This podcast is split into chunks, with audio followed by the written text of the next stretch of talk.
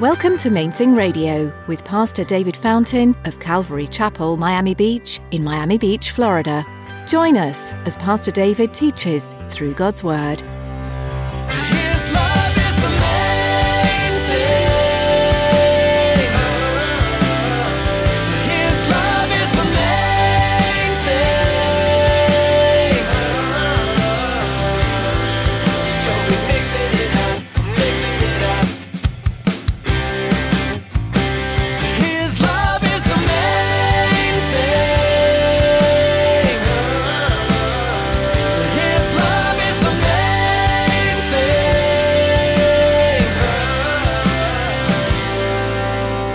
Take note of what God is giving you, what visions He's giving you, even if it seems impossible and it's far from where you are right now.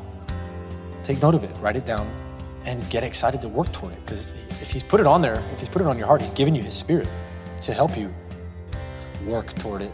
And it's earning reward. You're building something that will last. It's not going to be burned up in 50 years. If you felt God calling you to something that seems impossible, don't let that discourage you. Today, Pastor David is going to remind you that all throughout Scripture, God has used people to accomplish His will through seemingly impossible circumstances. Listen to what God puts on your heart. He will use you. Stick around after today's message from Pastor David. I have quite a bit of information that I'd like to share with you our web address, podcast subscription information, and our contact information. Now here's Pastor David in the book of 1 Corinthians chapter 3 as he continues his message, Embracing Identity.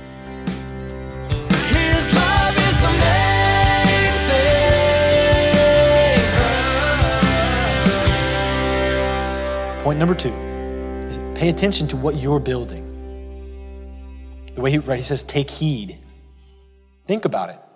Because you are building something, right? You're doing something every day. You're doing stuff. You're building something. So take heed, pay attention. Think about, be intentional with what you're building. Not to earn salvation, because there's no other foundation. Jesus is the foundation. You're not building to earn salvation, but you are building to earn reward. And if we, I mean, if you think about it, that's actually really an exciting prospect because what he's saying is you have already received the inheritance of salvation through Jesus, the inheritance of eternity with Jesus, like we've been unpacking through these different weeks. But he says, but, but what you do right now, you can earn more inheritance. You can earn bonuses. Pay attention. What are you doing? What are you putting, what are you investing your energy in? And he's so kind because he knows how he has made us. Right? He's, he's not saying you all need to do the same thing that Paul did. Right? Maybe you're Apollos. Maybe your name is your own, right? You, maybe you're just you. And God made you that way on purpose. And knit you together in your mother's womb with your unique giftings and desires. And he says he has prepared good works for you to walk in. He's already got purposes for you to get creative with him about. And now he has given you his spirit as you've trusted in him to give life to those things, to, to give you his power to actually walk in the things that you're designed to do. And so I want to encourage you this week to be really praying about what are the things that he has put inside of you the experience, the giftings that He's given you? What are the things that are on your heart? And begin taking them to Him. Begin, like, I'd write it down. I do, this is something I, increasingly He's been inviting me into to just like take note. Sometimes it takes time, a lot of times it takes a while. Moses was 80 when God met him in the burning bush. That's before they even, before he even went back to Egypt. He was 80 years old. That's a long process. I think he was 30 or 40 when he killed the, the Egyptian who was beating an Israelite. And he, it tells, it tells us in Acts that when, when Moses killed that Egyptian, he, he thought the Israelites would understand that he was to be their prince. So there was some understanding there of the vision, right? God had already put on his heart some understanding of you're going to lead my people. But it took another 40 years of sheep tending in the desert before the vision even really started. And he just got lots of other experience, you know, we don't know exactly what God, the specifics of how God used that time in Midian, but there's this long process. And it's a, it's a consistent theme in Scripture. God will lay these things on our hearts. He'll give you vision, He'll burden you with something. And then He'll give you a while to build you up to it, to get you ready for the thing that's on your heart.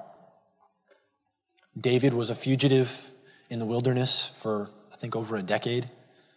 Joseph was a slave in Egypt right before he was a king. There's a pattern. This is how God works a lot of times. But he consistently, right? He anointed David as a teenager, and then let, he was in the wilderness for 15 years.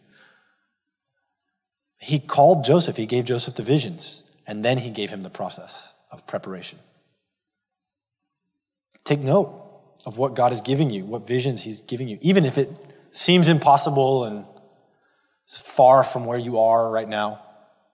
Take note of it, write it down, and get excited to work toward it. Because if he's put it on there, if he's put it on your heart, he's given you his spirit to help you work toward it. And it's earning reward. You're building something that will last. It's not going to be burned up in 50 years. He goes on in verse 16 Do you not know that you are the temple of God? The Spirit of God dwells in you. If anyone defiles the temple of God, God will destroy that person because the temple of God is holy, which temple you are. Let no one deceive themselves. If anyone among you seems to be wise in this age, let them become a fool that they may become wise. For the wisdom of this world is foolishness with God. For it is written, He catches the wise in their own craftiness. And again, the Lord knows the thoughts of the wise, that they're futile. Therefore, let no one boast in men, because everything is yours. Whether Paul or Apollos or Cephas or the world or life or death or things present or things to come, it's all yours. And you belong to Jesus, and Jesus belongs to the Father. Point number three take your identity seriously. Right? He's saying you are set apart to God, you're special to Him. He has made you holy, set apart. The Father and Son worked together to make you the temple of the Spirit.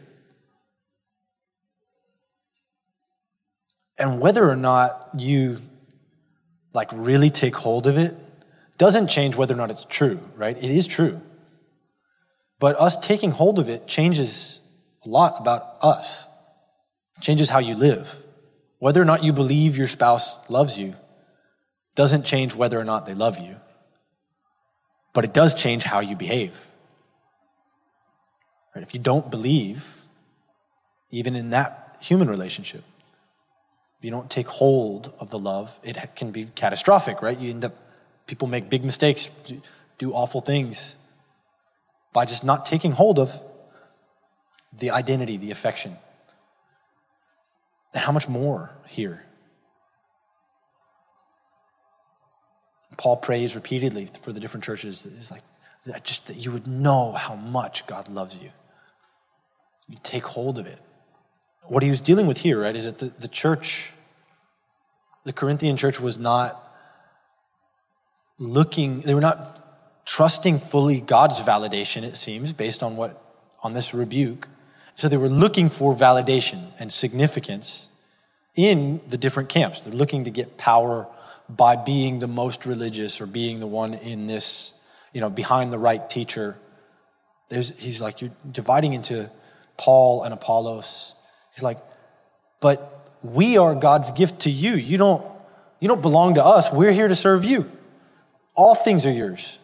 And this is really, I mean, it's a radical perspective if you think about it, because what he's saying is everything is yours. This changes the way we, we engage with, with everything that we desire and need, and everything that we are prone to become enslaved to. Because when, when we're looking for the satisfaction of these things, when we're looking for validation, when we're looking for peace, whether it is in the religious identities, you know, that's like, I'm, you know, I'm a card carrying XYZ, Pentecostal, Calvary, Presbyterian, etc., Republican, Democrat, and that becomes our, you know, this is who I am. This is my identity, and I am validated by it. He says, you're, you're missing, you are given so much more freely. His love is the main thing.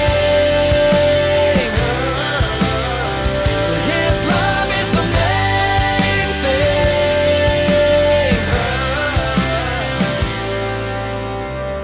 thing. You've been listening to Main Thing Radio. Thanks for joining us today for this edition.